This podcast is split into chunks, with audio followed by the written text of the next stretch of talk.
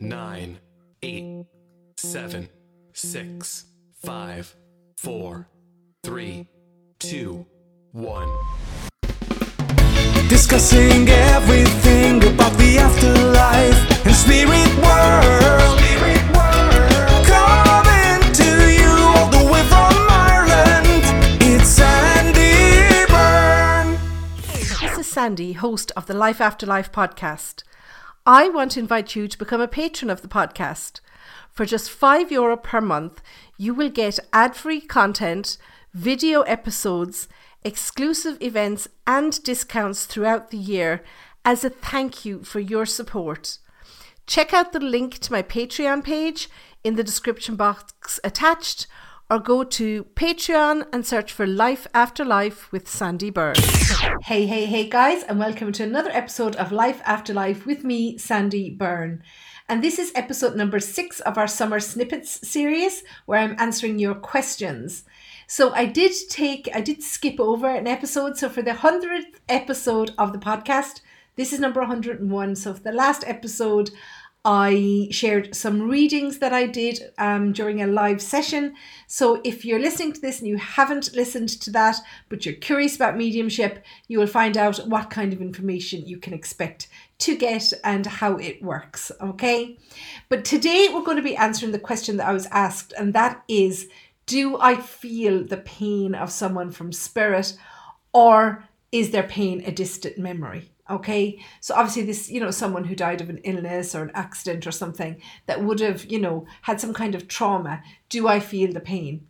So I'd have to say with this one that there's no hard and fast rule. I can't say a blanket no, but I also can't say a blanket yes because it really depends on the person. Now, it also depends on the person that I'm reading for because it depends what level of validation that you need you know for some people okay and i'm not you know i'm not saying that it's necessarily a bad thing but for some people for me to acknowledge that somebody died in a car crash that would be enough validation for others they would need me to say you know that there was severe head trauma following a car crash or chest trauma following a car crash. So they need more specific information, they need more validation. And therefore, you know, whatever's in your mind, you know, this your spirit, your loved one in spirit, they know this and they want to give you as much information as they can. It also depends on how vulnerable that I'm feeling on a day where I'm connecting with spirit. Okay.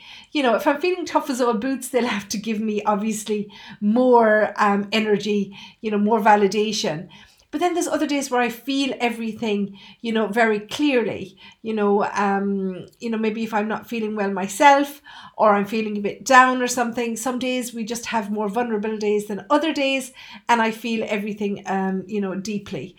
Now, when I talk about a relative of my own, I have a relative who was 31 years old when he passed after a motorcycle accident. So, when I connected with him just weeks after his passing, um, it would it, it was very painful okay? It was. I felt like i was dying. I felt like i had a truck sitting on my chest. He did die from you know he had horrendous injuries following the accident but he did die. One of his lungs was collapsed and the other filled with uh, blood. So he effectively suffocated, and there was a lot of pain involved in that. Okay. So I felt that really clearly. Now, for two reasons at the time that I can say with certainty. One was that I was 15 years old and I did not know how to control the energy that I was getting. And two was that he was only past a few weeks and he did not know how to control the energy. So neither of us knew how to control this energy. So as he was coming through, I was still feeling the trauma that he had felt. Connecting with him today, there is no trauma. Okay, so it really depends on where somebody is. I know that's neither a here nor there answer. I'm answering it as honestly as I can. It really depends. Okay, and if you go back, if you're watching episode 100, I did a reading for a girl in that episode, and in it, I had said to her that I feel a lot of pain in my lower back. Your dad had passed from something to do with his kidneys. Now, she said to me during that reading that her father had had lung cancer But she came back to me after the reading to say that she had contacted her sister, who was a nurse, and the sister reread the report sent by the coroner, and the actual cause of death was kidney failure, not the lung cancer. Okay, so while he had been ill and you know um, they knew that he was ill. They weren't expecting him to go, and it wasn't the lungs, it was a kidney failure, probably brought out by the pressure on his system or body, you know, that the whatever was going on in the lungs. So I'd have to say it depends on me, it depends on the spirit, it depends on you, you know, when you're getting your reading on the day. Is it possible to feel pain? Yes. What mostly comes across is discomfort in a particular area. But also, even if I am feeling pain from a spirit, okay, as soon as I acknowledge it, it's gone because they're only giving it to me as evidence.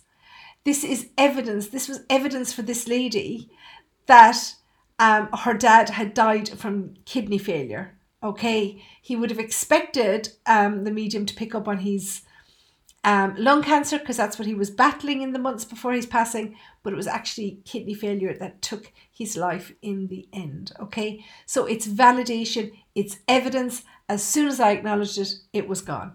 Okay, I hope that somewhat answers the question um, in a roundabout way. If you have any questions that you want to ask me, you can drop them in the comments here or you can email them to me. You will find all my contact information in the description box attached. So, guys, I will see you in the next episode of Life After Life. So, until then, take care and stay safe.